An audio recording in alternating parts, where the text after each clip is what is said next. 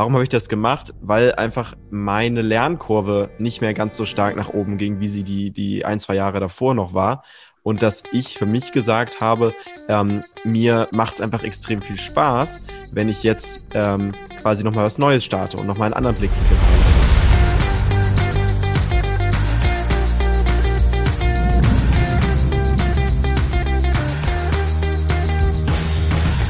Meine sehr verehrten Hörerinnen und Hörer, wir heißen Sie herzlich willkommen zu einer weiteren Folge vom Bisfluencer Podcast. Heute mit zwei ganz besonderen Menschen, mit einem ganz besonderen Altersunterschied. Entschuldigung, Henrik, dass ich immer wieder darauf zu sprechen komme. Aber neben meinem werten Co-Host Henrik Martens haben wir hier keinen geringeren als Charles Barr. Herzlich willkommen, Charles. Hallo. Hi, ich freue mich total, dass ich heute bei euch zu Gast sein darf. Es wird auch mal Zeit. Ja, definitiv. Da, du hast die, du hast die Branche äh, wuschig gemacht. Ähm, Charles, erzähl doch mal, ähm, noch nicht warum, aber erzähl doch mal, wer du bist und was du machst. Und dann steigen wir, äh, dann steigen wir ein. Also ich bin Charles, ich bin äh, 19 Jahre alt. Ähm, ich glaube, ich war in den Medien drei Jahre lang 15. Ähm, jetzt nicht mehr, muss man, glaube ich, dazu sagen. Der 15-jährige ähm, Charles Barr. Drei Jahre lang. aber es war tatsächlich so. Und ich glaube, ähm, ich hatte das große Glück, dass ich in meinem Leben schon zwei Startups gründen durfte, von dem es eins ziemlich erfolgreich noch bis heute gibt. Und ähm, ja, bin jetzt zumindest beruflich ähm, sehr, sehr viel bei TikTok und auf TikTok, weil ich seit letzten Juli das TikTok-Team in Deutschland unterstützen darf. Und ähm, genau, habe quasi jetzt auf der einen Seite das Thema Selbstständigkeit ziemlich lange schon in Erfahrung gebracht und andererseits äh, eben auch jetzt die Corporate-Welt kennengelernt. Spannend. Und ähm, ja, lass uns, lass uns gleich, lass uns gleich einsteigen in deine, ähm, in deine Story. Ich glaube, da haben wir, haben wir viele Fragen und viele, viele Themen, über die wir sprechen können. Ähm, wir haben ja für den, für den Podcast unsere Struktur mit unseren paar Rubriken. Und ehe wir wirklich tief einsteigen, haben wir, wie für jeden Gast, für dich auch eine kleine Icebreaker-Frage vorbereitet. Und ich glaube, die passt direkt ganz gut, die ich mir ausgesucht habe, weil du ja drei Jahre lang 15 warst. Würde mich interessieren, was du jetzt deinem 15-jährigen Ich gerne sagen würdest. Ich habe lange über diese Frage in, in anderem Kontext schon mal nachgedacht. Ach, und zwar ist tatsächlich ist eine meiner größten Ziele oder auch Werte halt auch anderen jungen Menschen immer was mit was auf den Weg zu geben. Und mhm. ähm, als es zunehmend auch Social Media Plattformen die Funktion gab, auch Sprachnachrichten per Direktnachricht zu versenden, hat mir das sehr viel geholfen, weil davor habe ich immer getippt, getippt, getippt und habe abends immer Direktnachrichten beantwortet ähm, an, an, an Leute, die halt selbst gründen wollten und mir dazu mhm. geschrieben haben, was für mich erstmal voll die große Ehre war. Und ähm, ich glaube, was ich meinem 15-jährigen Ich ähm, sagen würde, ist, gib einfach noch mehr Gas. Also ich glaube, rückwirkend gab es keine Zeit, die mir mehr Spaß gemacht hat, bei der ich weniger mich erschöpft gefühlt habe und trotzdem rückwirkend zu denken würde, boah, diesen Workload oder so, das würde ich jetzt einfach nicht mehr schaffen oder das wäre auch gar nicht mehr mein Ziel jetzt. Ähm, und ich glaube, trotzdem würde ich sagen, du musst nicht sieben Tage die Woche was machen, sondern vielleicht schaffst du es, wenn du zwei Tage Pause machst, auch mal nur fünf Tage was äh, zu arbeiten und ähm, ich glaube, mir hätte die Schule sogar noch ein bisschen mehr egal sein können, als sie es eh schon war. Das, ja, ich finde, ich finde, Ich mache zwar jetzt hier, das, das, das sieht ja zum Glück keiner. Ja. Aber ähm, nee, ja, cool. cool. Finde ich, äh, finde ich äh, gut. Ja, spannend. Henrik. Niklas, ganz kurz, was würdest du denn deinem 15-jährigen Ich sagen?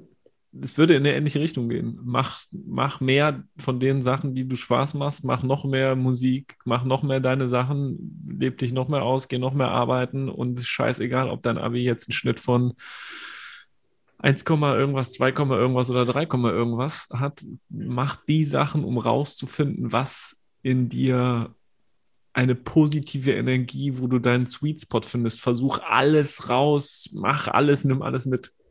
Ihr seid so Motivational Coaches heute, ne? Wisst ihr, was ich meinem 15-jährigen Ich sagen würde? Hilf weniger. Frisiere, frisiere deine Mofa nicht auf 80 km/h und lass dich krallen. geil. Oder noch schneller, damit du wegkommst. So einer warst du, ne? Ja. Ah, okay. Ich, ich glaube, ich hätte dir deine Mofa geklaut damals. Aber du hättest wahrscheinlich keine Mofa, du hättest einen Roller ich gehabt. Ich hatte keins, ich hatte keins. Äh, ich durfte, nee, hatte ich nicht. Ich hatte einen Bandproberaum. Ich hatte einen Bandproberaum, der war geil. Okay, aber lass mal, lass mal jetzt, ehe wir darin, darin ähm, äh, in Erinnerung schwelgen. Henrik, willst du unsere, ähm, unser Spielchen mit Charles einmal, ähm, äh, einmal erklären? Hm, das ist mir eine Ehre, weil ich dieses Spiel so liebe. Das Bisfluencer Buzzword Bingo, das Triple B. Ähm, die Idee ist, wir haben das Spiel Bingo ist ja bekannt grundsätzlich wahrscheinlich. Wir haben es ein bisschen umgebaut für uns, dass wir sagen, jeder sucht sich fünf Begriffe aus, von denen er denkt, dass der andere sie garantiert sagen wird.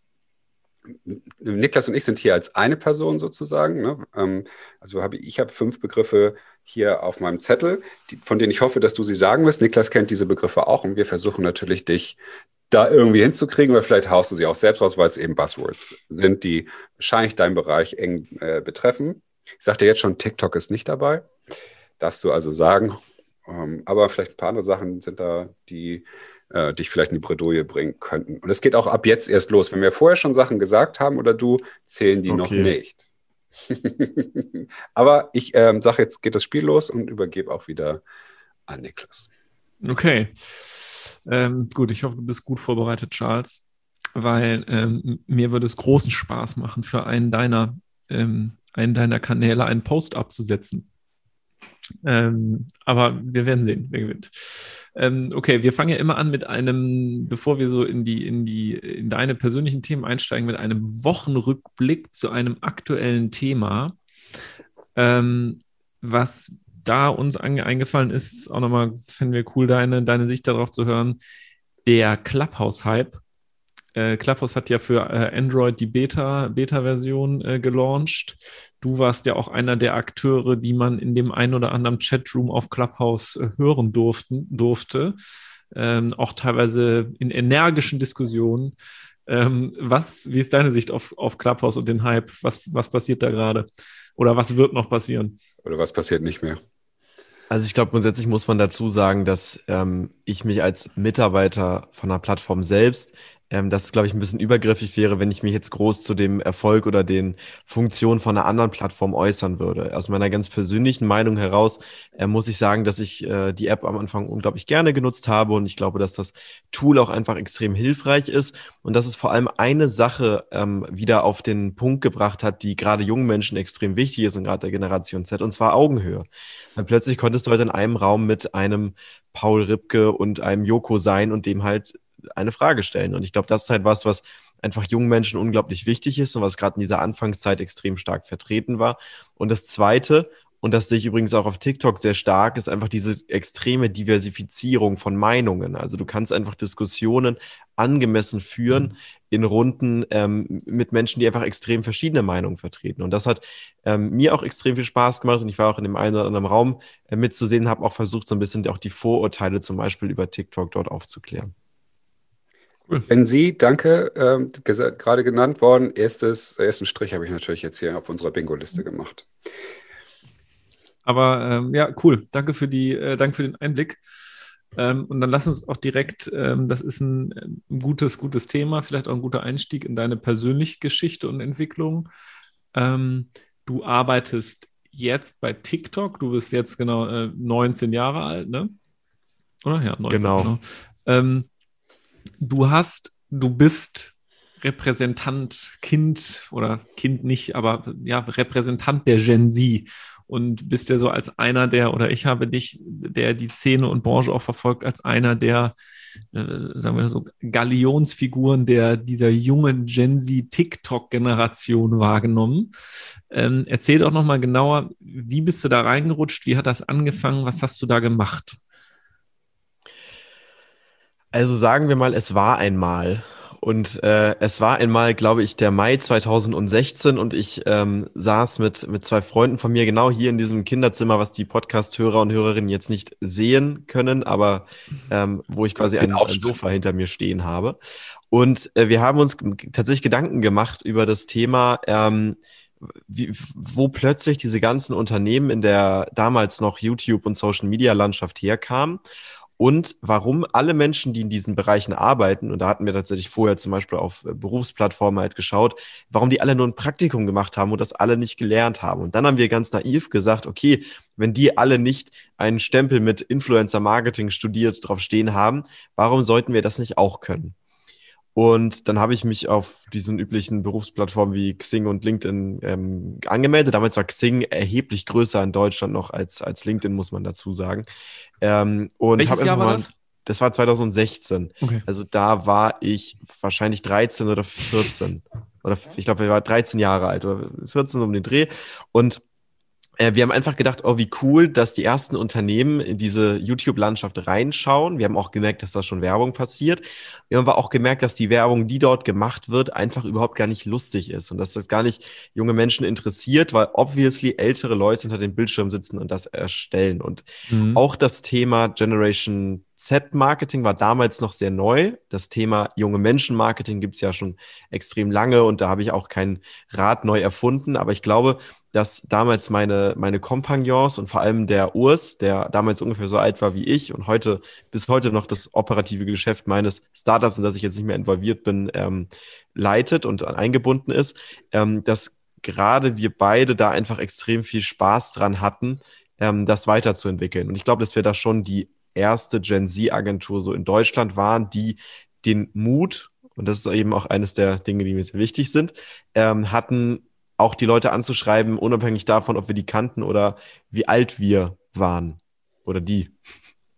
Was war dann so das erste, das, hat, das heißt, ihr habt so ein bisschen angefangen, das auch zu erzählen, dass ihr euch damit beschäftigt. Wie ist das dann, hat sich das gewandelt von der Absicht, das zu machen und sich damit zu beschäftigen, bis zum ersten Kunden, für den ihr wirklich was gemacht habt? Was ist da zwischen passiert? Wie viel Zeit ist da vergangen? Also ich glaube, man muss während der Zeit, wo ich selbstständig war, immer ganz klar dazu sagen, dass die Medien uns immer einen Schritt weiter präsentiert haben, als wir eigentlich waren. Und das ist, glaube mhm. ich, damit kann man auch sehr, sehr gut spielen. Und ich glaube, es gibt viele DAX-Konzerne aus meiner ganz persönlichen Meinung heraus, die bis heute damit spielen. Aber ähm, es war so, dass wir natürlich diese Message, wir gehen raus, wir sagen erstmal, dass wir darauf Bock haben und dass, dass, wir, dass wir dieses Geschäftsmodell verfolgen, haben ein, zwei Cases unbezahlt vorher gemacht und wir was haben, mhm. worüber wir reden können und haben dadurch dann die ersten Kunden gewonnen. Und ähm, nachdem wir die, die ersten Kunden gewonnen haben, habe ich selber ein Praktikum gemacht, nochmal in einer, in einer Influencer-Marketing-Agentur damals in Hamburg, um auch nochmal Erfahrungen mhm. zu sammeln. Okay. Das erste Mal kam, kam ein Projekt, dann kam das Praktikum und dann habe ich ein halbes Jahr später gesagt, okay, und jetzt möchte ich halt richtig Gas geben. Und dann haben wir zum Beispiel auch eine erste Finanzierungsrunde eingesammelt. War ich nicht mit bei, leider. Oder vielleicht zum Glück, ich weiß es gar nicht. Das ist, glaube ich, eine Frage, ähm, da kommt es immer, glaube ich, ganz stark auf die Definition von so einem Wert von einem Unternehmen an ne? und nicht immer nur das Geld, was dahinter steckt. Genau, haben wir ja gerade schon äh, eingangs drüber gesprochen. Ähm, was ich ja total spannend finde, ist, ähm, dass du das Thema Mut ja angesprochen hast. Ist, ist das etwas, was so deiner, deiner Generation, ist, das, ist da mehr Mut als in anderen Generationen oder eher weniger? Also ich glaube, dass die Art und Weise, wie du mutig sein kannst, ist eine ganz andere geworden, weil es ist vielleicht für jemanden aus einer anderen Generation schon Mut. Ich gebe jetzt mal ein Beispiel. Carsten Maschmeyer auf einen Tweet zu antworten, hey, hast du mal Lust, dir mein Startup anzuschauen? Ähm, obwohl du ja eigentlich nur unter den Bildschirm sitzt und gar nicht mit jemandem direkt interagieren musst. Mhm. Und für die Generation Z wäre das so ein Ding, da denkst du erst, wenn Carsten Maschmeyer dann auf deinen Tweet antwortet und sagt, hey, klar, ich mache meinem Twitter-Pitch mit, äh, was du da eigentlich gerade gemacht hast. Also ich glaube, dass in vielen Fällen ähm, einfach die Definition von Mut in der Generation Z eine andere geworden ist und die Art, mutig zu sein, viel einfacher, weil du eben Social Media hast und damit direkt mit allen möglichen Menschen in Kontakt treten kannst. Und das fand ich, was das angeht, so spannend. Aber Mut allgemein, ähm, ich glaube, dass die Generation Z unglaublich viel Spaß hat. Und wenn sie Spaß hat, ein Projekt fertig zu machen, ist es egal, ob es 23.30 Uhr am Sonntagabend ist oder Montagmorgens um 8. Wenn du Bock drauf hast, dann geht es halt auch mit ein bisschen weniger Schlaf. Was nicht heißt, dass ich nicht acht Stunden täglich schlafen würde. Ist das dieses, wo du sagst, dass das Thema Spaß, Vergnügen und so weiter sehr wichtig ist für, für die Leute deiner Generation, für dich ja, glaube ich, auch. Ähm, das ist ja wahrscheinlich dieser lustige Konflikt, der im Moment auch immer mit, mit diesem äh, Gen Z versus Boomer, weil ich glaube, bei Boomern sind ja Werte wie Pflicht, äh, äh Ansehen, Absicherung. Absicherung, genau. Sicherheit Altersvorsorge. Extrem wichtig. Darüber macht ihr ja gerne ein bisschen lustig. Ne? Also ich glaube, dass ähm, das ist immer ein zweischneidiges Schwert. Also ich glaube, es gibt ja jetzt einen Teil der Generation Z, die der studiert, der hat die Schule fertig, der fängt vielleicht schon den ersten Job an, also geht ja bis 24, 25 hoch oder hat schon studiert und fängt dann einen Job an. Und dann gibt es den Teil, der nach wie vor zur Schule geht. Und das ist, glaube ich, dieser spannende, dieses spannende Zusammenschluss. Und ähm, auch wenn zum Beispiel auf TikTok mittlerweile absolut nicht nur die Generation Z vertreten ist, ist natürlich die trotzdem diejenige, die Trends auch sehr stark entwickelt und prägt. Und deswegen, mhm. glaube ich, ist sie auch einfach so extrem stark in diesem Kreationsthema. Aber ähm, bei mir zum Beispiel ist es so, dass meine Werte sich in den letzten 18 Monaten doch zumindest so verändert haben, als dass für mich natürlich schon Verantwortungsbewusstsein auch für meine eigene Zukunft, für mein Team und Co. Ähm, eine größere Rolle gespielt hat als noch davor, weil ähm, es gibt dann halt auch Leute, die, die, die zählen auf dich. Und da ähm, ist, glaube ich, die Generation Z, zumindest ein Teil davon, noch an einem Punkt, an dem man das einfach erst lernen muss. Und da geht es mir ja, geht es mir nach wie vor genauso. Ne? Ist, das finde ich ganz spannend. Äh, du bist ja jetzt eben schon äh, auch das alte Eisen, in Anführungsstrichen, wenn man jetzt, äh, das kommen ja jetzt viele andere junge ähm, Leute nach, die auch 15, 16 sind, so. Bist du, nehmen die dich eigentlich irgendwie als Vorbild oder hilfst du denen irgendwie? Äh, siehst du dich da irgendwie auch in der Pflicht oder wie ist das eigentlich? Also, ich habe ja eben schon gesagt, dass ich glaube, dass wir da schon, das klingt ja immer sehr, sehr eingebildet, aber dass wir, glaube ich, schon so eine der ersten in dem Bereich waren, dass wir auch eine der ersten waren, die noch die Marketingchefs auf LinkedIn anschreiben konnten und die haben dann zum ersten Mal so einen Milchbubi äh, in ihrem LinkedIn-Profil gesehen. Und dann so, war, und dann so beim, beim nächsten Meeting, so beim nächsten Vorstandsmeeting so, ey, mich hat da so ein 14-Jähriger angeschrieben. Ja. Äh, voll spannend. Lass uns mal anhören, was der so zu sagen hat. Das äh, war es ja, glaube ich, auch, ne? Ja, ja, so genau. wirklich. Deswegen, das war schon, also wir sind einfach extrem aufgefallen, weil wir eben so mutig waren und uns diese Boomer-Bubble reinbegeben haben. Ja. Ähm, und ich glaube, dass diesen Vorteil, ja, ist halt so. Den haben halt die Leute, die jetzt nachkommen, nicht mehr. Also weil einfach, weil es schon salonfähig geworden ist, mit der Generation Z gemeinsam Kampagnen zu erstellen. Und das war das Ziel, was ich mit meinen Startups immer verfolgt habe. Ich habe immer gesagt, mir geht es nicht mehr um das Geld, sondern irgendwie um den Einfluss, den nicht wir für uns persönlich, sondern für diese ganze Landschaft hingelegt Aber haben. Erklär doch mal jetzt meinem, meinem Vater, der ja nicht weiß, oder so, der, so, den man jetzt vielleicht auch so als Allmann Boomer bezeichnen könnte, wenn er gar nicht wüsste, also das ist ja auch ein Generationending. Du nimmst den so wahr und ihr redet darüber. Ich finde es auch witzig. Ich gucke mit ziemlich auch auf Instagram Agenturboomer rein und muss mich, ich habe letztens mit meiner Frau, mit meiner Frau anderthalb Stunden abends Agenturboomer geguckt und wir haben uns gegen so. ne? Kannst du das mal erklären, wenn du das jetzt übersetzen müsstest, jemandem, der das jetzt nicht so einordnen kann wie Henrik, du und ich, was so dieser, was so diese Boomer-Generation ausmacht und was daran so lustig ist und worüber du dich dann lustig machst, um das mal zu übersetzen oder den Kontext zu geben? Also für mich ähm, ganz persönlich ist das ein Thema, was eigentlich ziemlich einfach zu erklären ist. Und zwar, mhm. ähm, wenn du deinen Vater fragst und fragen würdest, hey, ähm, meinst du, ein 13-Jähriger könnte verstehen, was dich interessiert und was du lustig findest, würde er sagen, nein, warum sollte der? Der hat irgendwie den Krieg nicht miterlebt oder so. Und ähm, und ja, ich glaube, Vater andersherum. 60, okay. Ja, okay. Ja, du kennst mein Zeitgefühl. Ja. Alle sind alt. Ähm, und ich glaube aber trotzdem, dass andersherum genauso das halt auch bei jungen Menschen ankommt. Und mhm. zwar, ich würde ja auch nicht sagen, ich könnte dir gar nicht sagen, was die Boomer-Generation ausmacht, weil ich nicht aus ihr komme. Und ich glaube, es wäre genauso falsch wie ein, ein alter Marketingchef, der dann, oder ein älterer okay. Marketingchef, der dann da sitzt und sagt, hey, ähm, in dem und dem Bereich würde ich gerne mir jetzt mehr Expertise dazu holen. Ähm, und der dann halt sagt, so, da, so, brauch, so tickt die Generation Z, würde ich genauso sagen, dass es andersherum halt auch nicht funktioniert. Okay, und was findest du persönlich an dieser Agentur Boomer-Situation witzig oder bezeichnend, phänomenal?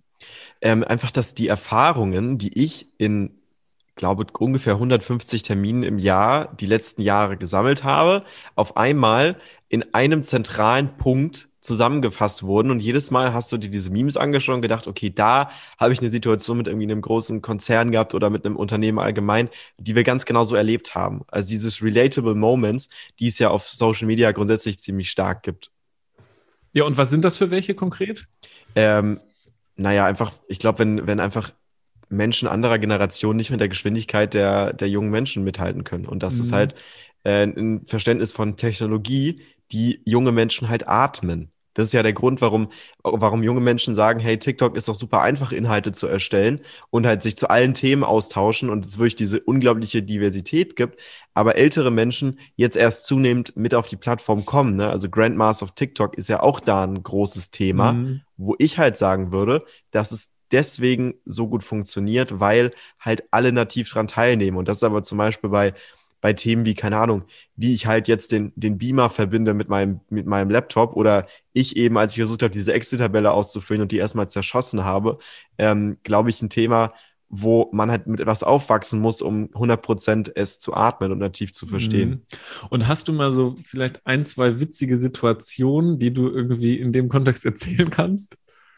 Ähm, ich würde eine lustige und eine etwas strange okay. Situation erzählen. Und zwar die positive und lustige ist einfach, ich hatte mal einen Vortrag beim, das war im ähm, Mai 2019, während die OMR gerade lief. Also ich bin am mhm. einen Tag der OMR, bin ich nach Köln geflogen und habe einen Vortrag beim ähm, Papierkongress in Düren gehalten. Und ich liebe diese Vorträge in, in Umfeldern, wo überhaupt keine jungen Menschen dabei sind, weil ich dann denke, dann zündet man nicht eine Zündschnur an zu der Rakete, sondern du kannst die Rakete direkt mitfliegen, bis sie irgendwann explodiert oder halt äh, wieder zurück zum Boden kommt. Apropos Und, Fliegen, ähm, kurze Anmerkung von mir. Darf man als Gen Z zu einem Papierkongress, Punkt 1 schon mal, fliegen? Was ist denn da so los? Äh, CO2-Bilanz technisch, aber anderes Thema. Können wir danach gerne drüber sprechen, genau. Stück für Stück. Ähm, und äh, genau, und dann bin ich an der Rezeption unten angekommen und dann sagten die, ach, der Herr so und so hat sein Laptop vergessen, schön, dass Sie den gebracht haben. Und dann habe ich fünf Minuten gebraucht, der Dame zu erklären, dass ich der Sprecher bin, der in dem Konferenzraum gleich was erzählen muss und also. nicht, dass ich den Laptop gebraucht habe äh, und, und gebracht habe. Und das war die, die, die lustige Situation. Das hat sich sehr, sehr schnell gelöst und das war eine sehr, sehr coole Community und es hat extrem viel Spaß gemacht, denen rund um die Generation Z was zu erzählen. Ähm, und die andere Situation war bei einem großen IT-Konzern in München. Und wir waren zu dritt da. Ähm, Urs, den, den man ja auch kennt, mein, mein ehemaliger Co-Geschäftspartner und äh, mein anderer Kollege, der etwas ähm, älter war und ähm, damaliger Geschäftspartner auch. Und dann gingen wir in die Lobby von einem großen Konzern und es kamen uns drei ähm, Frauen 40, Mitte 40 entgegen. Und er sagte zu mir, bieten die jetzt ja auch Computerkurse für ältere Frauen an? Und man muss dazu sagen, dass wir da einen Termin hatten mit einer Dame, die sich in dem Unternehmen selbst sehr, sehr stark für Diversität und Gleichberechtigung von Frauen und Männern und Co. einsetzt. Und dass die in dem Moment kam und das schon gehört hatte. Das Problem ist, dass die drei Damen, die an uns vorbeigehen, eine davon war die CEO des Unternehmens, die gerade aus einem Meeting mit äh, zwei anderen hochkarätigen Führungskräften, ähm, die quasi auch Frauen waren, ähm, rauskam. Und das war, sie sagte bis heute, das ist der einzige Termin, bei dem sie fast abgebrochen hätte, bevor er angefangen hätte. Und ähm, das war für mich so der entscheidende Punkt, wo ich wusste, dass wir beim Thema Diversity extrem was ändern müssen. Und das ähm, ist zum Beispiel bei, bei meinem jetzigen Arbeitgeber gar nicht mehr so, weil ich glaube, dass da super viele Chancen und Möglichkeiten ähm, entstehen und einfach auch ein ganz anderes Selbstverständnis ist.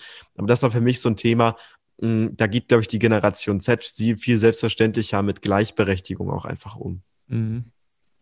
Mhm. Ja, spannend. So, und jetzt das Thema äh, Fliegen, CO2-Bilanz innerdeutsch. Nein, ja. ich finde, das ist.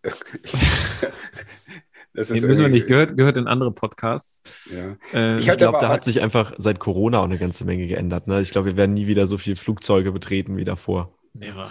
Ja, wobei, ich glaube, was auch als ich dich sozusagen recht frisch kennengelernt habe und der, der, der Hype ja sozusagen um dich herum und deine Generation herum so in der Marketing-Bubble so richtig losging, bist du ja tatsächlich, glaube ich, jeden Tag geflogen, wahrscheinlich.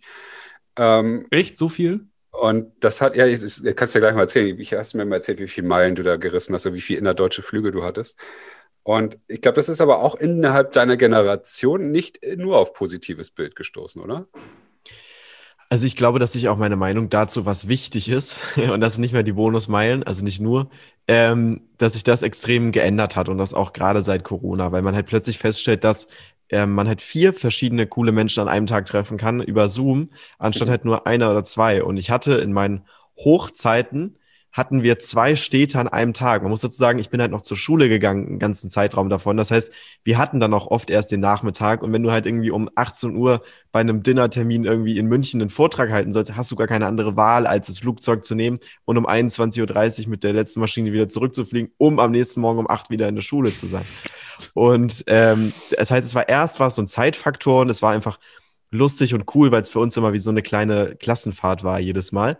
Mhm. Ähm, aber ich hatte 2018 und 2019, glaube ich, jedes Jahr ungefähr 100 Flüge. Und äh, ich bin der, der Aviation in dem Sinne sehr verbunden, als dass ich halt auch die, die ganzen Lufthansa-Crews ganz, ganz viele kennengelernt habe, mit denen auch super viel im Austausch bin. Viele von denen sind meine Freunde mittlerweile. Ähm, aber das war ein Stresslevel auch, wo du wusstest, es muss nur eine kleine Sache schiefgehen und dann ist dein Plan für die nächsten drei Tage irgendwie im Eimer. Ähm, ich weiß noch, als, als ich den, den letzten Flug mal aus München zurücknehmen wollte, weil ich eine Klassenarbeit am nächsten Tag geschrieben habe, der wurde gestrichen und ich musste am Flughafen in einem Hotel schlafen, um 3.30 Uhr wieder aufstehen, um halt so in der Schule zu sein, dass ich genau um 7.57 Uhr ungefähr ankommen würde. Und dann war auch der Moment für mich, dass halt beides zusammen. Man muss beweisen, dass man es geschafft hat, glaube ich, bevor man anfängt, irgendwie die Schule abzubrechen. Wo für mich aber auch der Zeitpunkt war, dass es einfach jetzt gerade in dem Moment nicht mehr beides zusammen funktioniert. Ja. Wahnsinn. Also finde ich, ist, glaube ich, eine wahnsinnige ähm, Erfahrung. Wie, ging es dir? Also, mit wem hast du in der Situation dann darüber gesprochen? Wen hattest du so als Support-System, der dir dann geholfen hat, deine Entscheidungen zu treffen? Ähm, also, ich glaube, was, also mich hat einfach extrem getrieben, dass wir in dem Zeitpunkt zu dem Zeitraum auch sehr, sehr schnell sehr, sehr viel ändern konnten. Auch mhm. in, der, mhm. in der Wahrnehmung, weil ich glaube, so Anfang 2018 hatten wir oft noch viele Termine, wo halt große Konzerne gesagt haben, okay, was machen die jetzt hier? Und da wurde ganz schnell ein sehr, sehr großer Respekt und auch Augenhöhe gegenüber der Arbeit von jungen Menschen. Und das ist was, wo ich extrem stolz darauf bin, dass ich da mit Teil sein von durfte, ähm, dass man quasi so diese, diese Branche mit, mit prägen durfte. Ähm, aber was für mich einfach auch klar ist, dass ich nie wieder äh, einen Flug früh morgens um sechs nehmen möchte, sondern dann lieber am Tag vorher anreise, ausschlafen kann und dann in Ruhe das mache mhm. und dann halt vielleicht ein bisschen weniger und und das ist auch was, was ich jetzt enorm schätze, ein Wochenende mal haben kann. Mhm. Bist, du, bist du sozusagen damals noch ein bisschen nach Boomer-Werten gehasselt irgendwie? Hustle ist ja so ein, ist ja eigentlich eher so ein Boomer-Ding, würde ich auch sagen. Und äh, Statusmeilen, äh, Shampoos im, in der Senator Lounge und so weiter. Das war ja schon mal ein Teil deines Lifestyles, ne? Also ich muss auch bis heute sagen, ich finde es halt, also Fliegen ist für mich immer noch die komfortabelste Art zu reisen und natürlich ist es äh, umwelttechnisch jetzt nicht die, die beste Wahl, aber ähm, ich war einfach so viel unterwegs, dass das so ein bisschen auch ein Teil von meinem Leben halt war. Und dann musst du das auch mögen, um nicht nach drei Monaten davon total verzweifelt zu sein und zu sagen, ich habe darauf überhaupt keine Lust mehr. Und deswegen haben wir ähm, zum Beispiel haben mal Payback-Punkte im Team gesammelt und haben immer die alle möglichen Aktionen mitgenommen und sind dann einmal im Jahr alle zusammen irgendwo, konnten im Flugzeug vorne sitzen, sind in Urlaub geflogen. Und ähm, heutzutage, klar, habe ich immer noch keine Ahnung, volles Meilenkonto. Aber ich könnte dir jetzt auch nicht mal Anhieb sagen, wie viele und auch gerade seit Corona und so.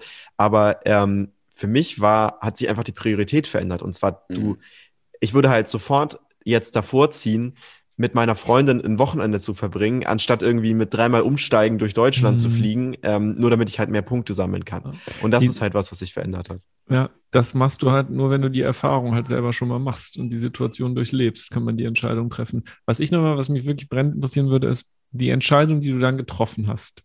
Was war die denn genau? Also, als du in dieser Situation warst, du hast gesagt eben, du konntest nicht beides machen. Was hast du denn dann genau gemacht und wie hast du dich entschieden? Also man muss, auch ganz persönliche Geschichte, aber man muss dazu sagen, dass ähm, ich über die Sommerferien Zeit hatte, für die Nachprüfung zu lernen, weil ich in einem Fach einen Punkt zu wenig hatte.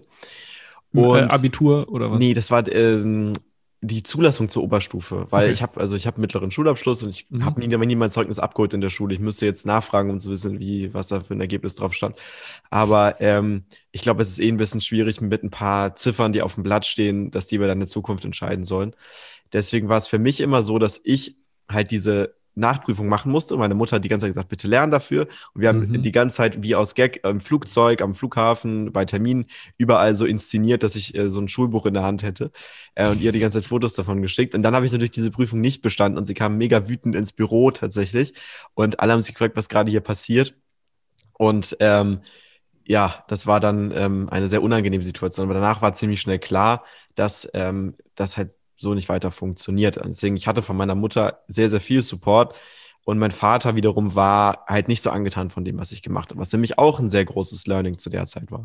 Aber sag nochmal, was war denn konkret die Entscheidung? Ja, also die Entscheidung war, dass ich die Schule nicht weiterführen konnte, weil ich okay. hätte die Klasse wiederholen müssen und das hätte sich mhm. dann nicht gelohnt. Und dann habe ich erst eine Ausbildung zum Kaufmann für Marketingkommunikation angefangen. Ähm, also zwei Tage die Woche Schule, drei Tage die Woche Betrieb, also bei uns selbst mhm. so gesehen, ähm, die ich aber dann nicht weiterführen konnte, weil mein Papa angefangen hat, dagegen zu klagen und ich noch nicht 18 war und das nicht alleine entscheiden konnte.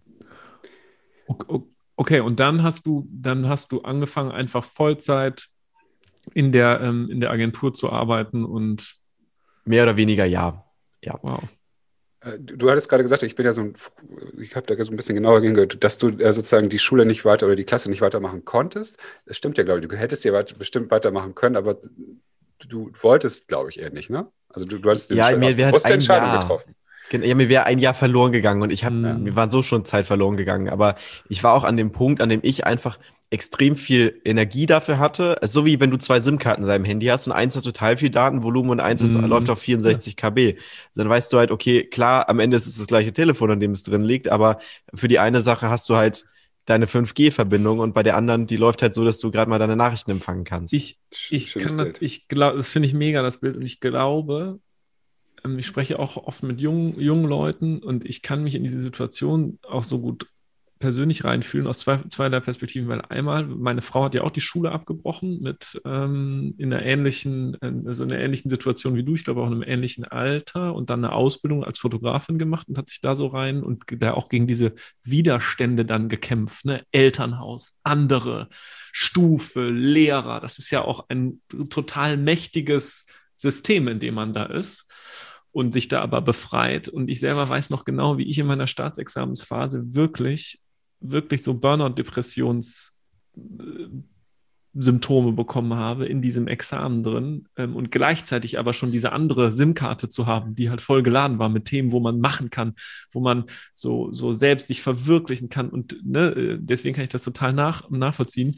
Meine Frage auch, weil ich glaube, das ist total inspirierend für Leute, die zuhören und auch gerade junge Leute, die sich das anhören, die vielleicht in ähnlichen Situationen Entscheidungen treffen und sich auch vielleicht von diesem Druck von anderen befreien. Wie hast du dich denn dann danach als du die Entscheidung getroffen hattest und du hast dann die vollgeladene SIM-Karte ja wahrscheinlich dann eher äh, bis diesen Weg gegangen. Wie hast du dich nach ein paar Wochen, Monaten gefühlt? Was hat sich dann entwickelt?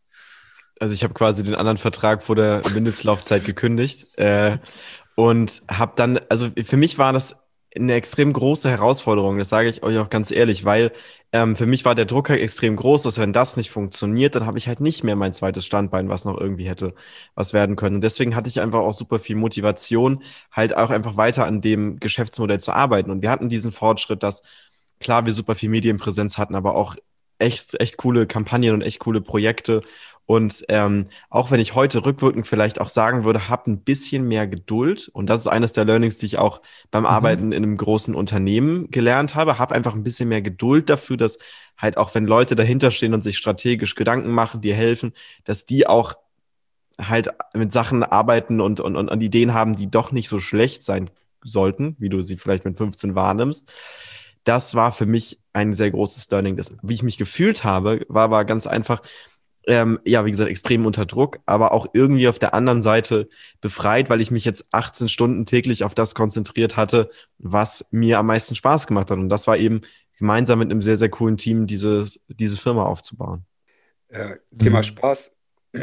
Ich finde es ja ultra spannend. Äh, jetzt, ich bin ja heute hier ein bisschen mehr Zuhörer ähm, und ich, die, da hatte ich ja schon drauf angespielt, auf der, dieses, äh, diese äh, Sachen mit äh, Status, ne, also Fliegen, Shampoos, etc.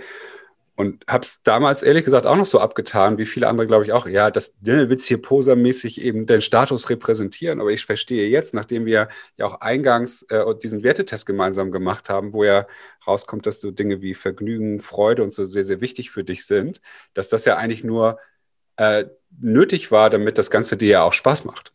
Ne, also diese viele, viele Reiserei, 100 Flüge und so, das ist ja eigentlich auf Dauer keine spaßige Geschichte, aber du hast sie dir gebaut, dass es dir Freude bereitet. Und das ist für mich gerade ein mega Aha-Moment, wollte ich eigentlich nochmal kurz teilen. Das ist vielleicht für dich ja auch ganz schön, weil damit hast du ja bestimmt auch hier und da ein bisschen zu kämpfen gehabt, dass die Leute mal denken, der Typ da, was ja, also ich, ich glaube, ich habe da sehr schnell auch einfach aufgehört, darauf zu reagieren, weil für mich war es halt, ist halt super lustig, wenn du als 16-Jähriger in Jeans und Pulli in so eine Lounge reinläufst und alle Leute dich komisch angucken. Das war für mich auch eine Form von diesem Icebreaken innerhalb der Generation Z und der anderen Generation, ähm, dass halt sowas irgendwann normal sein wird. Und heutzutage sehe ich halt, wenn ich jetzt diese Rare-Momente an Flughäfen habe, doch schon sehr, sehr viel mehr junge Menschen. Und ähm, für mich war das irgendwie Teil von unserer äh, Mission auch irgendwie halt so ein bisschen als junge Generation damit reinzustoßen. Und ähm, wir haben ja seit Corona eh gemerkt, wie unwichtig diese ganzen Karten sind. Heißt nicht, dass ich nicht immer noch gerne fliege, aber ähm, ich würde mir halt nicht mehr diesen Stress antun und den haben wir uns halt dadurch sehr lustig ähm, gebaut, muss man sagen. Es, klingt ja so, als würde es mir die ganze Zeit ums Fliegen gehen, sondern also mir geht es ja eben darum, die Leute dich wahrnehmen. ja. Und das war mir jetzt mal wichtig zu sagen, ey, guck mal, das, es geht wahrscheinlich ja nicht, äh, nicht um das, was, was die Neider oft denken oder gedacht haben. Aber was ich ja auch ultra interessant finde, ist, wie es dazu kam, dass du so viel reisen musstest, weil du hattest ja deinen Inbound-Funnel, wovon die Marketer-Leute äh, träumen, der war ja jeden Tag randvoll und da hat ja dann nicht irgendwie nur der äh, die, die Assistentin von, vom Marketing äh, gefragt, ob du mal vorbeikommen kannst, sondern da waren ja dann die Assistentinnen der Geschäfts- oder Assistenten der Geschäftsführung von Nestlé, von Unilever oder was auch immer. Ich weiß es jetzt nicht, ich schmeiße jetzt einfach nur große Namen rein, aber es trifft wahrscheinlich alles auch zu ähm, die haben gesagt, du musst unbedingt mal vorbeikommen, weil das, was du da machst, das verstehen wir noch nicht und das macht uns vielleicht ja auch eine Form von Angst. Und ich habe ja diese Präsentation, die du gehalten hast, einmal gesehen und ich habe mir damals gedacht, das ist so krass, du hast so mit, du reist ja eigentlich nur mit einer, nur, ne, mit einer Präsentation ja. durch die Welt, die die Leute, äh, glaube ich, wachrüttelt, denen ja, Angst macht. Also ich habe so eine Präsentation, sie alle zu knechten, so ein bisschen. Und äh, ihr brauchtest du gar nicht, wie faszinierend das ist, äh, wo andere die fettesten Tools auffahren und, und, und. Bist du mit 15, 20 Slides durch die Gegend gefahren und gesagt, guck mal, wie, wie, wie hast du das gemacht, Alter? Das ist, das ist eine Frage, rückwirkend. Ich habe immer noch ungefähr den gleichen Präsentationssatz, wenn jemand jetzt sagt, hey, kannst du mal kurz was über die Generation Z erzählen? Ähm, für mich war das dieser Grund, warum ich immer die gleiche Präsentation gehalten habe, ist, weil wenn jemand die Präsentation zweimal sieht, möchte ich trotzdem den Anspruch haben, auf der Tonspur was ganz anderes dazu zu erzählen. Sollte ich immer andere Beispiele und wir haben alle paar Monate die Trends und die Kampagnen und so auch geändert, aber ähm, es war halt immer so das gleiche Thema, weil das musst du dir vorstellen wie eine Werbekampagne. Wir haben einfach versucht, bei möglichst vielen Millionen Menschen in einem Jahr diese Message reinzubekommen. Äh, dass der Generation Z halt Augenhöhe wichtig ist, dass ähm, sie Spaß hat, dass sie selbst Content erstellt, dass man selbst mit der Generation Z Content erstellen muss. Und ähm, so ein paar Key-Statements, die halt immer dabei waren. Und ähm, ich glaube, wir haben überhaupt gar nicht realisiert, in was für einer coolen Situation wir waren. Heutzutage würde ich mich tatsächlich auf jeden Kunden einzeln nochmal extrem viel stärker vorbereiten. Das lag aber auch an dieser mega coolen Kombination aus, aus Urs vor allem und mir, weil Urs hat im Hintergrund täglich teilweise 100 E-Mails geschrieben, immer, ähm, keine Ahnung, jetzt sagst du Nestle, Nestle X, die jüngste Agentur Deutschlands. Und ähm, so ging das quasi immer weiter, sage ich mal. Und so hat sich mit der Zeit halt ergeben, dass wir einfach nur das gemacht haben, was uns Spaß gemacht hat. Und ähm, dass wir daraus dann einfach dieses Geschäftsmodell gebaut haben. Aber dieser Workload, es, für uns war es einfach, hat einfach Spaß gemacht, weil du hast jeden Tag neue Leute kennengelernt und du hast jeden Tag die Chance gehabt, irgendwie bei jemand Neuen so eine, so eine Glühbirne einzuschrauben oder zumindest wieder, wieder zum Leuchten zu bringen. Ähm, und dieses Momentum, was wir hatten, so mit Frühstücksfernsehen Spiegel TV und so, das ist für mich rückwirkend extrem viel krasser, als es damals war. Damals war es so, jetzt müssen wir echt ernsthaft nochmal nach Berlin fahren, nur damit ich da im Fernsehen bin. Das schaut doch eh keiner mehr an. Äh, und wenn du aber dann irgendwie da durch bist nach sieben Minuten, du machst dein Handy auf und du hast ungelogen 150 Mitteilungen, dein Instagram und auch andere Social Media Plattformen crashen, wenn du sie öffnest, merkst du erstmal, okay, irgendwer scheint sich das tatsächlich dort angeschaut zu haben. Das, und ich glaube, ich glaube, das ist so für Pers oder für Branding oder Personal Branding eine so wichtige Erfahrung, die du gemacht hast, wie wichtig das ist, seine Haltung, Aussagen, Mission in eine Marke und auch in so ein Mission Statement und wie so ein Manifest, was du hattest, runterzudampfen. Und wie Henrik halt gesagt hat, so eine Präsentation, sie alle zu knechten. Ich glaube, das ist ein echt, echt wichtiges, weil es gibt ja viele Personal Brands, die überlegen sich gerade, wofür stehe ich, was will ich machen, was will ich machen. Und das zeigt einfach nochmal, wie wichtig das ist, wie sehr dir das geholfen hat, deine, deine Personenmarke und dein Branding aufzubauen. Total, was ich ja. übrigens auch nie vorhatte. Ne? Also ich habe einfach immer das hochgeladen, ja, was mir Spaß gemacht hat, was mir gerade wichtig war. Und dadurch kam, glaube ich, bei manchen Leuten diese Diskussion über, keine Ahnung, Fliegen und Co. und, und, und Meilen und, und alles Mögliche auf, weil ich habe das einfach geteilt, weil ich es lustig fand. Und dann haben immer angefangen, alle möglichen Menschen über mich zu reden. Und ich, keine Ahnung, ich höre halt meistens nicht hin bei sowas, weil ich mir immer denke, okay, wenn jemand Lust hat, mit mir zu sprechen, bin für jede TikTok-Direktnachricht offen, sagen wir es mal so. Und ähm, andererseits äh, gab es dadurch wahrscheinlich auch noch mal ein bisschen mehr Bass. Die, die Präsentation, die du damals ja gehalten hast, äh, da hieß es aber, glaube ich, noch, äh, die Generation Z eben hat ja auch neue Plattformen, die, die damals ja auch noch keiner kannte. Und das war ja, glaube ich, noch die am Anfang noch Musically tatsächlich, was du drin hattest in deiner Präsentation, ne? Ich habe Angst, dass du auf irgendein Bingo-Wort hinaus möchtest, was ich jetzt sagen nein, nein. möchte. Nein, nein, TikTok, das habe ich ja gesagt, ist nicht da. Aber ich, ich, ich erinnere mich nur dran, es war ja noch Lisa, Lena, Musically. So, aber damals warst du ja schon derjenige, der diese Plattform immer äh, den Menschen irgendwie näher gebracht hat, warum das so anders ist, warum es wichtig ist. Und jetzt ist ja was passiert. Das Musically heißt ja, ne, Twix heißt, äh, Rider heißt nicht mehr äh, Rider, sondern Twix. Heißt ja Musically jetzt TikTok seit einiger Zeit schon. Wie lange eigentlich? Seit äh, 2019, glaube ich. Und ich glaube, diese Plattform hat dich ja immer schon neben YouTube äh, sehr besonders fasziniert. Und ich, ich finde es halt spannend. Jetzt bist du ja, was, was ist jetzt deine Job Description? Ich bin, äh, am Ende bin ich Partnermanager für Unternehmen und Creator und Creatorinnen bei TikTok. Bei TikTok, genau. Jetzt bist du halt da, bei dem Tool, bei dem Gen Z-Tool schlechthin, äh, hast du äh, sozusagen ja dich traut, oder ich weiß, das würde mich mal interessieren, wie es halt kam, äh, deine Selbstständigkeit, ich glaube, du bist ja immer noch, die Firma bist, ist ja immer noch da, aber du bist ja selber nicht mehr aktiv oder nicht mehr so aktiv dort, sondern du hast dich ja sehr bewusst entschieden, ich gehe jetzt in einen Großkonzern rein, ähm, der für, wahrscheinlich für viele Dinge steht, die die Gen Z ja eher boomermäßig findet. Aber das, äh, jetzt bist du da. Wie, wie ist das gekommen? Also ich glaube, erstmal muss man dazu sagen, dass die Werte, die ich bei TikTok in meiner täglichen Arbeit sehe, dass die gar nicht so verschieden sind zu dem, was ich in meiner selbstständigen Arbeit gesehen habe. Weil wir haben zum Beispiel das Motto Always Day One, also sei immer so, wie du an deinem ersten Tag bist und hole auch jeden mit auf seinem Weg mit dazu, der halt noch später dazu kommt. Und auch Augenhöhe ist bei uns extrem wichtig. Ne? Also ich kann zum Beispiel in unserem internen Kommunikationssystem gar nicht einsehen, welche Position jemand hat. Du kannst quasi einfach nur sehen, in welchem Team die Person arbeitet. Und ähm, da ist es völlig egal, in welcher Rangordnung oder wo du in der Rangordnung eines Unternehmens drin bist. Jeder hat Lust, sich mit dir auszutauschen. Und äh, dass ich einfach so warm entgegengenommen wurde, auch als ich angefangen habe, das war für mich auch nochmal die Bestätigung dafür, dass es der richtige Schritt war. Warum habe ich das gemacht? Weil einfach meine Lernkurve nicht mehr ganz so stark nach oben ging, wie sie die, die ein, zwei Jahre davor noch war. Und dass ich für mich gesagt habe, ähm, mir macht es einfach extrem viel Spaß, wenn ich jetzt ähm, quasi nochmal was Neues starte und nochmal einen anderen Blickwinkel habe. Und ja, ich habe seit 2016 einen ähm, Musically-Account und auch wenn von Musically jetzt überhaupt nichts oder sehr wenig noch übrig ist, sondern die Plattform einfach noch viel, viel diverser in dieser Hyper-Growth-Phase sich immer noch befindet, so habe ich ja doch schon den Hintergrund und bin auch echt ein ziemlich früher Supporter der Plattform gewesen, auf jeden Fall.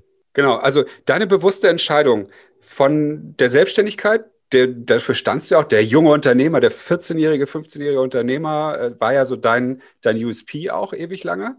Ähm, hast du ja aktiv aufgegeben hast gesagt, ich, ich lasse mich anstellen. Und ich, diesen, diesen Moment finde ich spannend. Da musst du ja irgendwann gesagt haben, hm, ja, du hast gerade schon gesagt, es war die Lernkurve und ähnliches, aber trotzdem ist es ja echt eine lebensverändernde Entscheidung. Gute Frage. Also ich war nie der Chef. Also ich habe natürlich ein Verantwortungsbewusstsein auch gegenüber den Menschen, die in meinem Projekt mitgearbeitet haben. Ich war aber nie der Chef, der gesagt hat, am Ende muss ich die Entscheidung treffen, auch wenn es so gewesen ist. Und dadurch kann ich mich extrem gut, glaube ich, auch in ein Team einordnen. Und klar bin ich auch selbstbewusst in dem, was ich kann und dem, was ich aber auch nicht so gut kann. Ähm, und so hat sich das halt doch schon nicht wie irgendwie was extrem Großes angefühlt, ne? Also wie was mhm. extrem Unterschiedliches, sagen wir es so. Weil, ähm, also wir sind jetzt in ganz Deutschland bei TikTok über 200 Mitarbeiter und Mitarbeiterinnen und sind natürlich auch analog zu den Brands auf der Plattform extrem gewachsen. Und für mich war jetzt gar nicht dieser Unterschied so krass, sondern für mich war krass, dass ich zum ersten Mal in meiner ganzen Laufbahn es nicht mehr um mein Alter ging, sondern einfach nur noch darum, was ich kann. Und dass ich in dieses kalte Wasser geworfen wurde, natürlich auch mit Leuten, die halt da oft schon 10 oder 20 Jahre drin arbeiten oder auch studiert haben, dieses Know-how und diesen ganzen Background mir halt von ein paar Wochen halt aneignen zu müssen und mithalten zu können. Und das hat extrem gut funktioniert. Das hat aber auch dafür gesorgt, dass meine Lernkurve halt so rasant angestiegen ist. Okay. Was ist denn eigentlich so deine Superpower, die du sozusagen bei TikTok mit reingebracht hast? Welche Nut wird dort am meisten gefördert?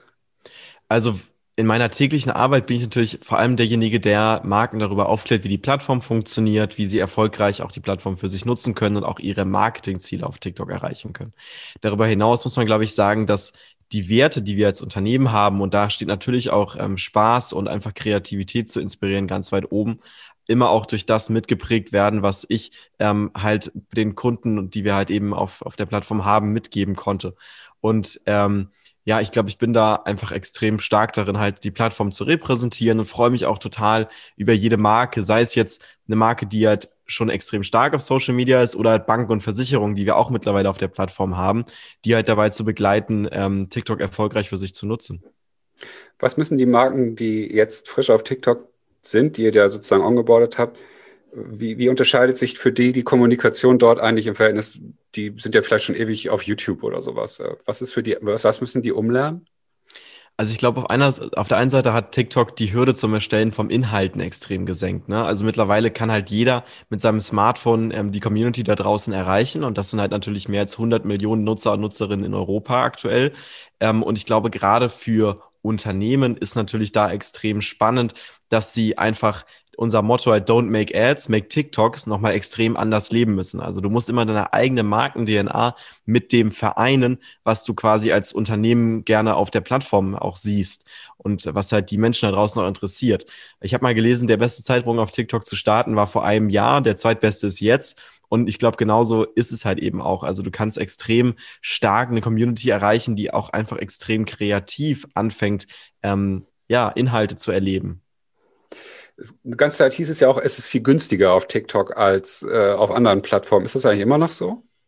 Also man muss dazu sagen, dass unsere TikTok for Business ähm, Themen natürlich letztes Jahr im Juni, Juli gestartet sind und seitdem haben wir natürlich auf der einen Seite unsere Self-Service-Plattform, wo Unternehmen einfach die Möglichkeit haben, ich sag mal jetzt zum Beispiel ähm, auch mit kleinerem Budgetrahmen ähm, zu starten.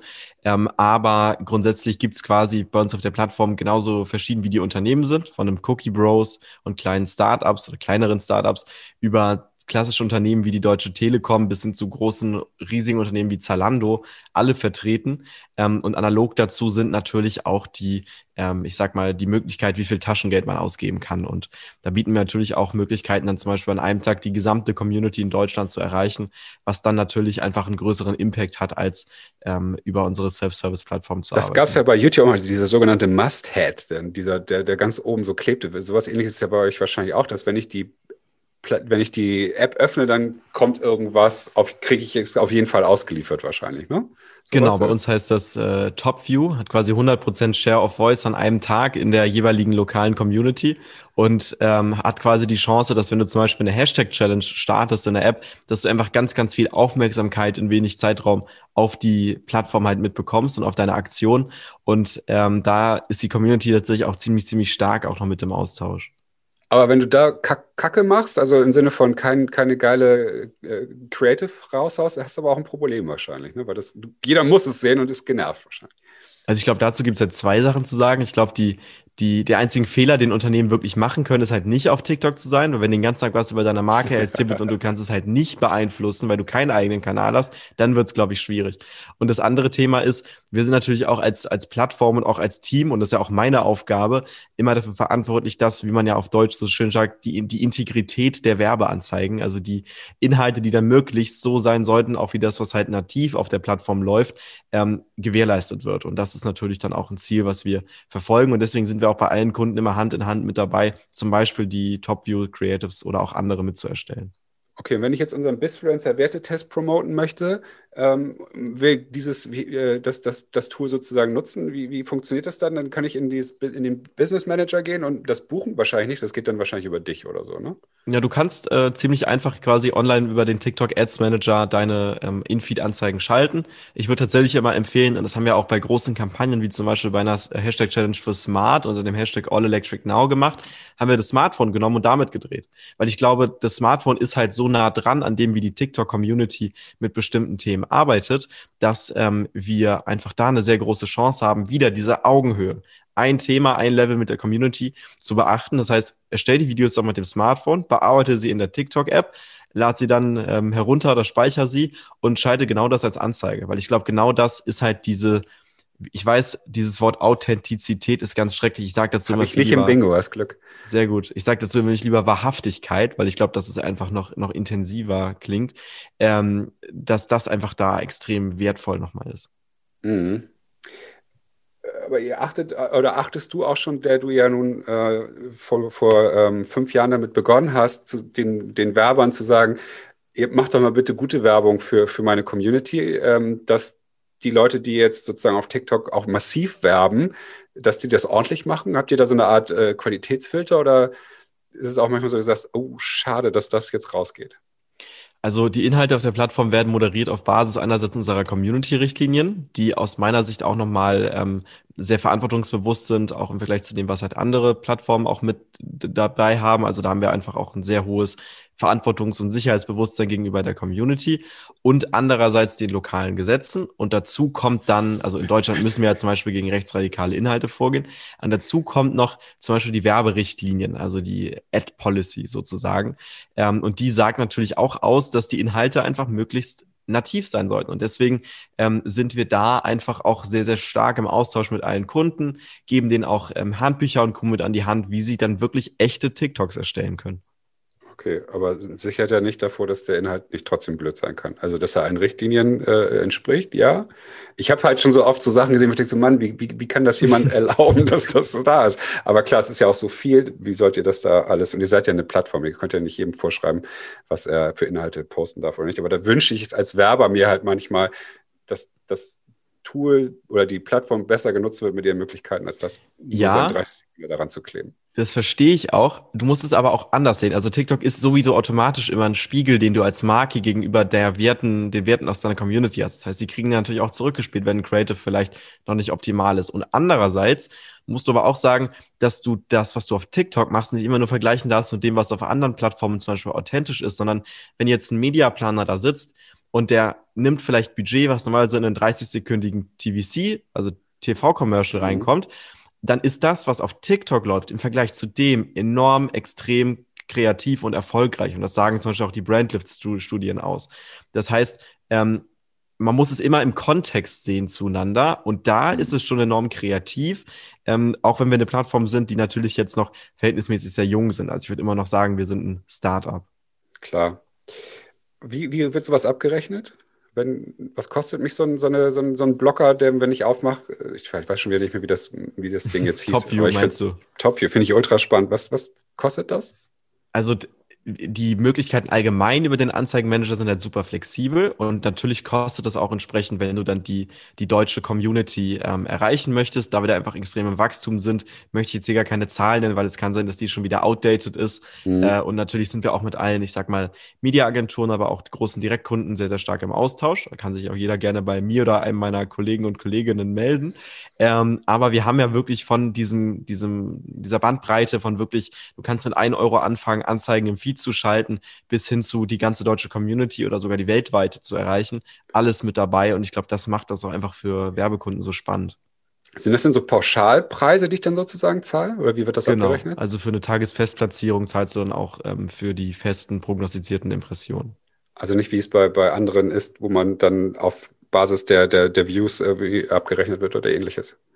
Ähm, nein, also du hast quasi einen festen Preis, aber man muss auch dazu sagen, dass die Benchmarks, die wir aktuell haben, ähm, in den aller, allermeisten Fällen ähm, von der Community auch so angenommen werden. Hm. Ich finde es ultra spannend. Ich muss ja gestehen, ich konsumiere ab und zu nur TikTok, aber nicht, weil ich, weil ich den Content doof finde, sondern weil das, was du, was du eingangs sagtest, trifft so ein bisschen auf mich zu, dass die, die Geschwindigkeit mir ein bisschen zu hoch ist. Also ich merke, wenn ich zehn Minuten mich durchswipe, dass es mich also fickrig macht auf eine gewisse Art und Weise. Also ich merke, ich atme flacher. Also es macht, mein, mein offener Kopf explodiert davon, weil es so viele Eindrücke sind. Ähm, aber nichtsdestotrotz finde ich es irre, wie, wie, äh, ihr, wie ihr wachst und äh, was da an neuen, da, ich finde es toll, was Neues entsteht. Ich liebe es ja, wenn, wenn neue Dinge entstehen und das ist jetzt so zum ersten Mal, wo ich seit ewig lang sage, wow, das ist wirklich mal auch äh, vom Content her was völlig Neues. Ähm, die, das ist eine neue Spielwiese, die, die äh, Creator dort sind neu. Ich finde bei TikTok, jetzt passiert das, was bei YouTube vor zehn Jahren passiert ist. Ne? Ja. Also wo, du weißt ja auch noch, wo dann die, wo Simon und Co. irgendwie sich zusammen in, in Wohnungen eingesperrt haben oder mit den Skateboards rumgefahren sind, Longboards rumgefahren sind und irgendwie die Welt äh, bereist haben, gemeinsam gemacht haben und auch wie du es, wie es bei dir auch hat, der Spaß im Vordergrund stand und nicht das, das große Business nur. Und das sehe ich jetzt bei TikTok halt auch. Und das finde ich, finde ich total abgefahren zu sehen. Aber irgendwie anders auch. Also es ist ja, ich finde schon, äh, die Creator-Szenen sind ja sehr, sehr unterschiedlich. Ja, total. Also äh, du hast, glaube ich, zwei wichtige Punkte angesprochen. Vielleicht erstmal zum Thema Kopf explodieren. Ähm, wir haben tatsächlich eine Funktion, dass wenn du TikTok eine gewisse Zeit ununterbrochen, ohne die App zu schließen, nutzt, dann wirst du automatisch durch ein Video in der App an dein Bildschirm Bildschirmzeitmanagement erinnert. Also dass du halt auch wirklich mal rausgehst, cool. was anderes machst, damit auch dieses Thema Digital Wellbeing bei uns nicht zu kurz kommt. Ähm, und das andere ist, wenn du ein Video hast, was dich nicht interessiert, das wissen die wenigsten, kannst du lange draufdrücken mit dem Finger und auf mhm. nicht interessiert klicken. Und damit könntest du zum Beispiel auch von einem Creator oder von sogar einem Sound alle Videos aus deinem For You-Feed verbannen, sage ich mal. Also das ist ähm, da auch immer eine Funktion, die ich auch sehr gerne nutze. Und ähm, du sagst auch ja, die Diversität ist extrem hoch. Das ist wirklich so. Ähm, ich merke das selber auf meinem Profil. Ich habe jetzt, glaube ich, 1300 Follower. Ähm, die sind quasi wenig aussagekräftig darüber, welche Reichweite meine Videos erreichen können. Ich habe am Anfang immer gesagt, hey, auf TikTok haben wir gerade noch die Zeit, wo du schnell viel Reichweite sammeln kannst. Aber dadurch, dass wir halt diesen Content Graph haben und keinen Social Graph und du halt immer die Videos auf Basis deiner Nutzungsgewohnheiten ausgespielt bekommst und nicht auf Basis davon, wer dein bester Freund oder deine beste Freundin ist, ähm, hat jeder die Chance, groß zu werden. Ich habe jetzt allein im letzten Monat zwei Videos gemacht, die jeweils 130 und 150.000 Aufrufe erzielt haben. Ja, ist ultra spannend. Ähm, ich, aber mit Blick auf die Uhr, glaube ich, habe ich euch schon hart überzogen. Das tut mir auch total leid. Aber ähm, wir haben in unserer Rubrik ja noch etwas, das nennt sich Needs and Leads. Also ähm, unserem Ablauf. Das ist, ähm, wo wir unseren Gästen die Möglichkeit geben, uns, unser Netzwerk, die Community zu nutzen, um ein, ein Bedürfnis zu äußern, sei es ein Kontakt irgendwo hin, eine Inspiration zu bekommen oder irgendwas. Da bist du herzlich eingeladen, äh, das zu nutzen. Und auf der anderen Seite die, ähm, ist das Thema Leads, äh, Dinge, die dich inspirieren, Menschen, Bücher, Filme, äh, Events, alles, was du sagst, das, das äh, findest du spannend, das mit uns wiederum auch zu teilen, damit wir davon auch profitieren können. Ja, total. Also erstmal ist jeder, der den Podcast hört, total eingeladen, mir zum Beispiel auf TikTok, aber auch auf allen anderen Plattformen eine Direktnachricht zu schreiben, wenn er oder sie halt noch eine Frage hat oder Interesse hat auch zum Thema Gründen, weil gerade eines meiner persönlichen Werte und Ziele hat auch sind, junge Menschen dazu zu inspirieren, dass nicht nur immer die Streber aus der Klasse gründen, sondern dass es halt eine Sache ist, die von allen gemacht wird. Wenn du einfach ein cooles Projekt hast, dann ist das Zeitalter von Social Media das Beste, äh, und vor allem auch das Zeitalter von Corona das Beste, ein eigenes Projekt zu starten. Und jetzt drei Bücher, die ich gelesen habe, sie könnten ähm, verschiedener nicht sein. Ich muss mal ganz kurz gucken, wie, wo ich sie habe. Ähm, und sie könnten tatsächlich verschiedener nicht sein. Ähm, meine, meine erste Buchempfehlung wäre tatsächlich das Buch Zehn Gründe, warum du deine Social Media Accounts löschen solltest. Ähm, ziemlich, ziemlich grandios. Ich habe es zwar immer noch nicht, ich habe es nicht getan, weil ich mit manchen Dingen einfach nicht so äh, agree, sage ich mal, aber das Buch fand ich extrem interessant. Ähm, und dann habe ich ein Ratgeber zugeschickt bekommen. Es ist jetzt hier keine Werbung. Ähm, TikTok, Snapchat und Instagram, der Elternratgeber, der von Geil. dem Vater von Oscar, also dieser Oscar, den vielleicht einige aus der Social Media Welt noch kennen, geschrieben wurde. Und der auch zum Beispiel bei TikTok super gut unseren begleiteten Modus für junge Menschen auf der Plattform erklärt, aber auch die anderen Themen. Ähm, war ich sehr begeistert von, ehrlich gesagt. Das zweite ist Eurotrash von Christian Kracht. Das hat mir einer meiner besten Freunde, der Journalist, ist empfohlen. Ein sehr, sehr spannendes Buch mit einer ganz anderen Geschichte. Also super fiktiv auch alles, aber geht auch durch da auch ein bisschen um so eine Art ähm, äh, Crash der, der Finanzszene. Und das dritte ist Attention Factory. Ähm, The Story of TikTok in China's ByteDance. Ähm, also auch da, klar, TikTok ist in China nicht verfügbar, aber einfach die Geschichte und der Hintergrund ist da extrem interessant. Ähm, ist aber, glaube ich, mehr für Leute, die sich halt auch mit dem Unternehmen noch ein bisschen näher beschäftigen wollen, sehr interessant. Ist auf Englisch. Aber für, für, für so Marketing-Bubble-Leute ist das wahrscheinlich äh, eine wichtige Sache, um auch vielleicht Trends, die hier dann auch mal die hierher kommen könnten oder ähnliches zu finden. Ne? Kann ich mir ja. vorstellen. Und eines der Themen, die ich zum Beispiel früher mal gemacht habe, ich habe versucht, den gesamten Flug zum Beispiel überzuarbeiten. Und jetzt ist es so, dass ich sehr, sehr oft mein Buch mitnehme und gar nicht versuche, mich irgendwie mit einem WLAN an Bord oder so oder auch in, in der Bahn zu verknüpfen, sondern halt die Zeit, wo ich unterwegs bin und wo ich weiß, ich müsste jetzt auch gerade nichts machen, die halt zu nutzen, um zu lesen. Weil damit entschleunigt man das, was man halt jeden Tag auf Social Media in so Millisekunden hat, extrem. Und vor allem, ja, hättest du mich auch gar nicht mit drei Büchern in diesem Zimmer, außer jetzt die, die da hinten im Regal stehen und seit Jahren äh, verstaubt sind, gar nicht gesehen, glaube ich. Sag mal, ähm, dein, dein Job, den du da machst, ist das, ist das eine weltweite Geschichte? Berätst du, welche Bereiche berätst du da eigentlich alles?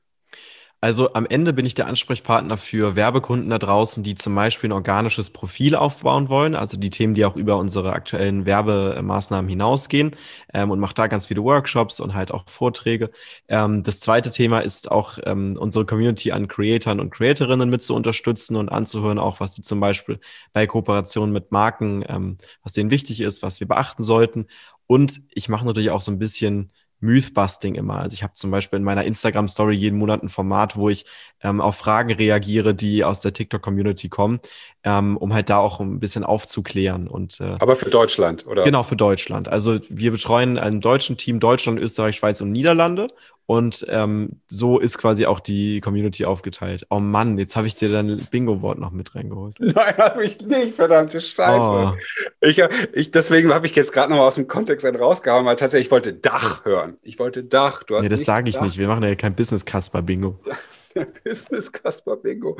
Ja, nämlich das, äh, das, darauf würde ich jetzt eigentlich nur ganz zum Schluss nochmal äh, gucken wollen, über unsere Bingo-Auswertung, weil du hast tatsächlich in meiner Wahrnehmung nur zwei Sachen gesagt. Das war Boomer und Gen Z was du, wo ich auch gerade noch voll hingesteuert habe, war das Thema TKP, Mann.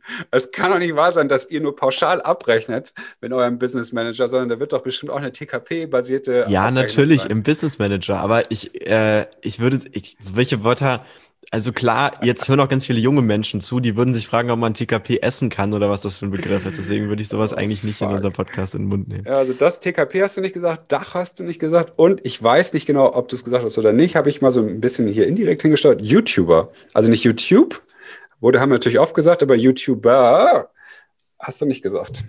Glaube ich. Das hat aber auch, erzähle ich dir auch danach, warum.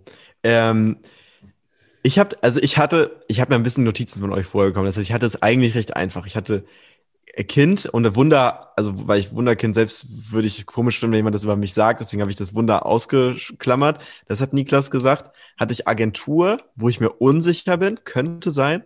TikTok natürlich, Plattform, das wurde gesagt, ja. und Gründer.